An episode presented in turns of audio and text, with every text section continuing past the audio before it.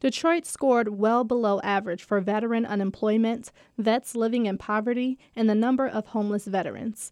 WalletHub analyst Jill Gonzalez says there are a number of factors vets look at when deciding where to live, with job opportunity at number one. Many veterans or military retirees are in, in mid 30s to mid 40s upon retirement from the military, so obviously still very young and needing to go back out into the civilian workforce.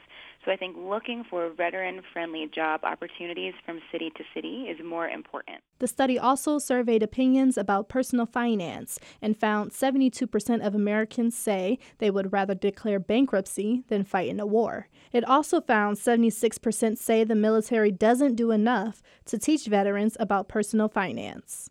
I'm Brianna Tinsley, WDET News.